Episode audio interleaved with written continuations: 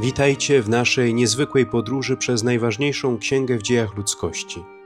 Nazywam się ksiądz Przemysław Krakowczyk, a to jest piąty odcinek naszego codziennego podcastu Biblia w rok. Jeśli te nasze spotkania są dla Was wartościowe, to udostępnijcie link do naszego cyklu swoim znajomym i zaproście ich do wyzwania. Możecie również zostawić łapkę w górę i nacisnąć przycisk subskrypcja, aby nie przekapić kolejnych odcinków. Na początek pomódlmy się słowami z listu świętego Pawła Apostoła do Rzymian, rozdział 8, wersety od 14 do 17. Albowiem wszyscy ci, których prowadzi Duch Boży, są synami Bożymi. Nie otrzymaliście przecież ducha niewoli, by się znowu pogrążyć w bojaźni, ale otrzymaliście ducha przybrania za synów, w którym możemy wołać Abba, Ojcze. Sam Duch wspiera swym świadectwem naszego ducha, że jesteśmy dziećmi Bożymi. Jeżeli zaś jesteśmy dziećmi, to i dziedzicami, dziedzicami Boga, a współdziedzicami Chrystusa. Skoro wspólnie z Nim cierpimy, to po to, by wspólnie mieć udział w chwale.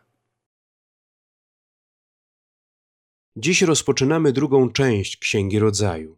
Księgi opowiadającej o losach świata, od stworzenia świata do uformowania się narodu izraelskiego. Zakończyliśmy lekturę opisującą prehistorię, a dziś poznamy Abrama i jego rodzinę. Abram jest zupełnie wyjątkową osobą. Żyje w świecie wielobóstwa. Nawet w jego własnym domu czczone są figurki różnych bogów.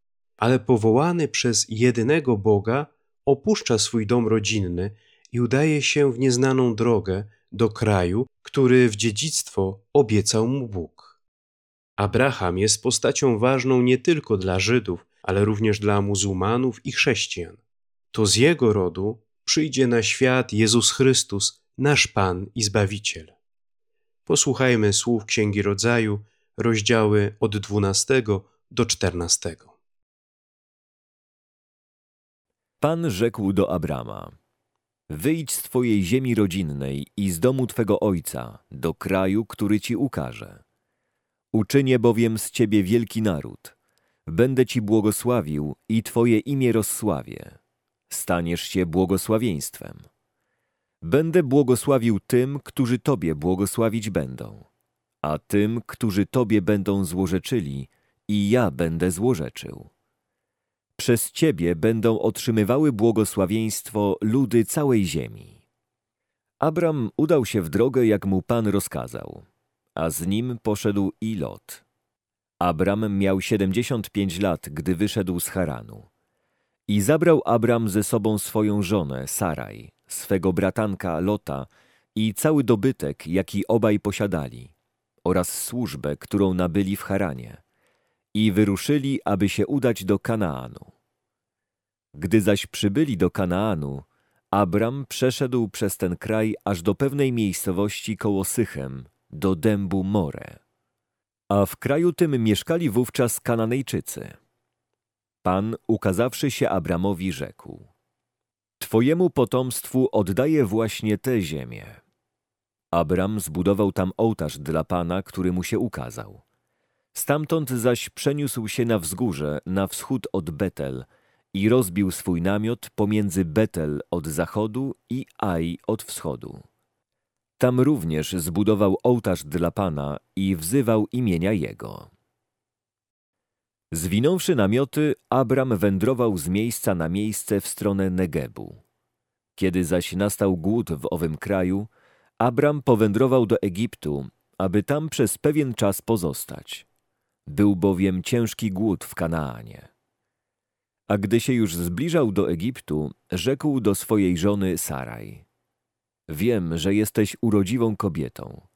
Skoro cię ujrzą Egipcjanie, powiedzą: To jego żona i zabiją mnie, a ciebie zostawią przy życiu.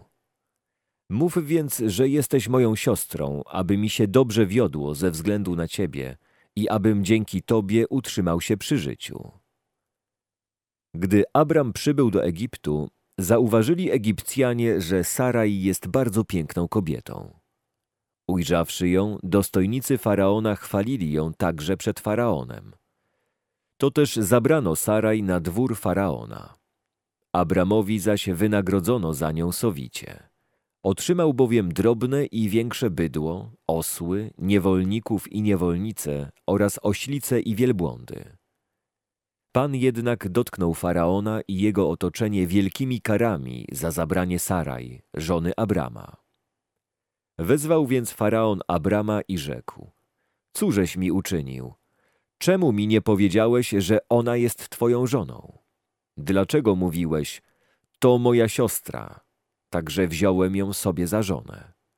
A teraz oto twoja żona, zabierz ją i idź. Dał też faraon rozkaz dworzanom, żeby Abrama i jego żonę i cały jego dobytek odprowadzili do granicy. Abram wywędrował więc z Egiptu z żoną i z całym dobytkiem swoim oraz z lotem do Negebu. A był Abram już bardzo zasobny w trzody, srebro i złoto.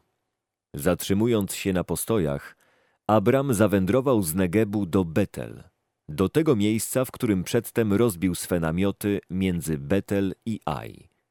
Do tego miejsca, w którym uprzednio zbudował ołtarz i wzywał imienia Pana. Lot, który szedł z Abramem, miał również drobne i większe bydło oraz namioty. Kraj nie mógł utrzymać ich obu, bo zbyt wielki mieli majątek i nie mogli razem mieszkać. A gdy wynikła sprzeczka pomiędzy pasterzami trzód Abrama i pasterzami trzód Lota, mieszkańcami kraju byli wówczas Kananejczycy i Peryzyci, rzekł Abram do Lota: Niechaj nie będzie sporu między nami, między pasterzami moimi a pasterzami twoimi, bo przecież jesteśmy krewnymi.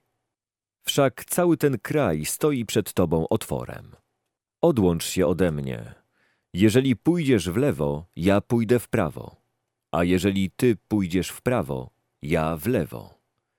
Wtedy Lot, spojrzawszy przed siebie, spostrzegł, że cała okolica wokół Doliny Jordanu aż do Soaru jest bardzo urodzajna. Była ona bowiem jak ogród Pana, jak ziemia egipska, dopóki Pan nie zniszczył Sodomy i Gomory. Lot wybrał sobie zatem całą tę dolinę Jordanu i wyruszył ku wschodowi. I tak się rozeszli. Abram pozostał w ziemi Kanaan. Lot zaś zamieszkał w owej okolicy, rozbiwszy swe namioty aż po Sodomę. Mieszkańcy Sodomy byli źli, gdyż dopuszczali się ciężkich przewinień wobec Pana. Po odejściu Lota Pan rzekł do Abrama: Spójrz przed siebie i rozejrzyj się z tego miejsca, na którym stoisz, na północ i na południe, na wschód i ku morzu. Cały ten kraj, który widzisz, daje Tobie i Twemu potomstwu na zawsze. Twoje zaś potomstwo uczynię licznym jak pył ziemi. Jeśli ktoś może policzyć pył ziemi, policzone też będzie Twoje potomstwo. Wstań i przejdź ten kraj wzdłuż i wszerz. Tobie go oddaję. Abram zwinął swe namioty i przybył pod Hebron, gdzie były dęby Mamre. Osiedliwszy się tam, zbudował ołtarz dla Pana. Za czasów Amrafela, króla Shinearu i Arioka, króla Ellasaru, Kedorlaomer, król Elamu i Tidal, król Goim, wszczeli wojnę z królem Sodomy, Berą, z królem Gomory, Birszą, z królem Admy, Shinabem, z królem Seboim, Szemeeberem i z królem miasta Beli, czyli Soaru. Ci ostatni królowie sprzymierzyli się z sobą w dolinie Sidim, gdzie dziś jest Morze Słone. Przez lat dwanaście byli oni lennikami Kedorlaomera, a w roku trzynastym zbuntowali się. To też w czternastym roku nadciągnął Kedorlaomer wraz z innymi królami. Pobili oni Refaitów w Aszterot Karnaim, Zuzytów w Ham, Emitów na równinie Kirjataim i Chorytów w ich górzystym kraju Seir aż do El, które leżało na pograniczu pustyni Paran. Potem zawróciwszy dotarli do En-Miszpat, czyli Kadesz, i pobili Amalekitów na całej ziemi, a także Amorytów mieszkających w Hasason Tamar. Królowie więc Sodomy, Gomory, Admy, Seboim i Beli, czyli Soaru, wyruszyli i uszykowali się w dolinie Sidim do walki z Kedorlaomerem, królem Elamu, Tidalem, królem Goim, Amrafelem, królem Shinearu i Ariokiem, królem Ellasaru. Czterej królowie przeciwko pięciu. A w dolinie Sidim było wiele dołów, z których wydobywano smołę. Królowie Sodomy i Gomory, rzuciwszy się do ucieczki, skryli się w tych dołach, a pozostali uciekli w góry. Zwycięzcy, zabrawszy całe mienie mieszkańcom Sodomy i Gomory oraz wszystkie ich zapasy żywności, odeszli. Uprowadzili również Lota, bratanka Abrama, wraz z dobytkiem. Był on bowiem mieszkańcem Sodomy. Jeden ze zbiegów przybył, aby powiedzieć o tym Abramowi, Hebrajczykowi, który mieszkał w pobliżu dębów pewnego Amoryty imieniem Mamre, brata Eszkola i Anera, sprzymierzeńców Abrama. Abram, usłyszawszy, że jego krewny został uprowadzony w niewolę, dobrał sobie 318 najbardziej doświadczonych spośród sług swojego domu i rozpoczął pościg aż do Dan. Podzieliwszy swych ludzi na oddziały, nocą napadł wraz z nimi na nieprzyjaciół i zadał im klęskę.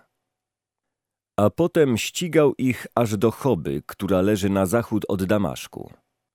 W ten sposób odzyskał całe mienie, a także sprowadził na powrót Lota wraz z jego dobytkiem, kobietami i sługami.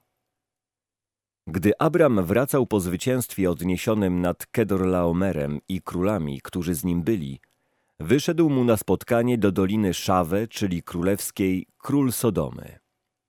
Melchizedek zaś, król Szalemu, wyniósł chleb i wino, a ponieważ był on kapłanem Boga Najwyższego, błogosławił Abrama mówiąc Niech będzie błogosławiony Abram przez Boga Najwyższego, Stwórcę nieba i ziemi. Niech będzie błogosławiony Bóg Najwyższy, który w Twe ręce wydał Twoich wrogów. Abram dał mu dziesiątą część ze wszystkiego. Król Sodomy rzekł do Abrama, oddaj mi tylko ludzi, a mienie weź sobie.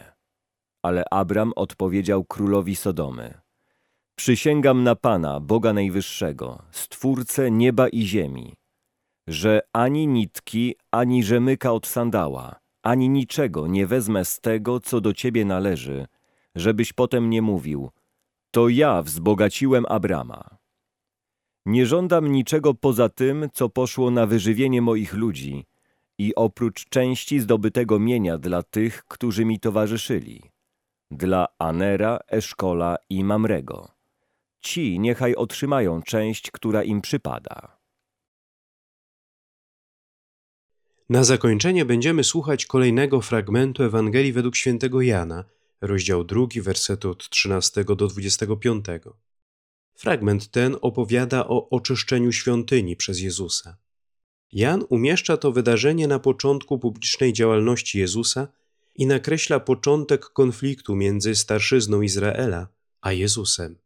Scena ta ma nam uświadomić, że każdy z nas jest świątynią Boga i musi dbać o czystość swojego serca, swojego sumienia – aby rzeczywiście była to przestrzeń na spotkanie z Bogiem.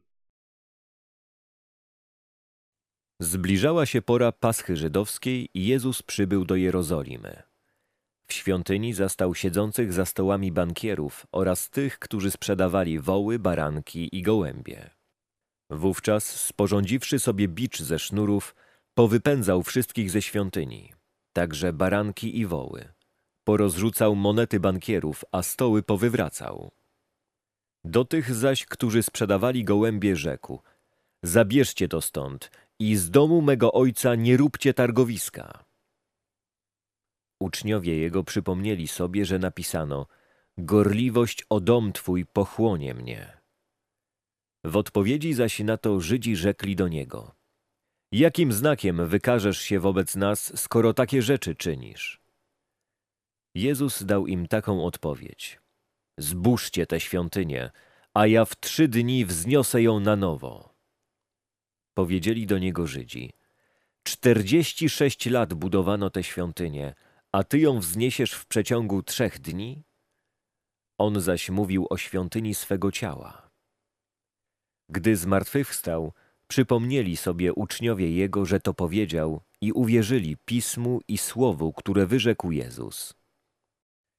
Kiedy zaś przebywał w Jerozolimie w czasie Paschy, w dniu świątecznym, wielu uwierzyło w Jego imię, widząc znaki, które czynił.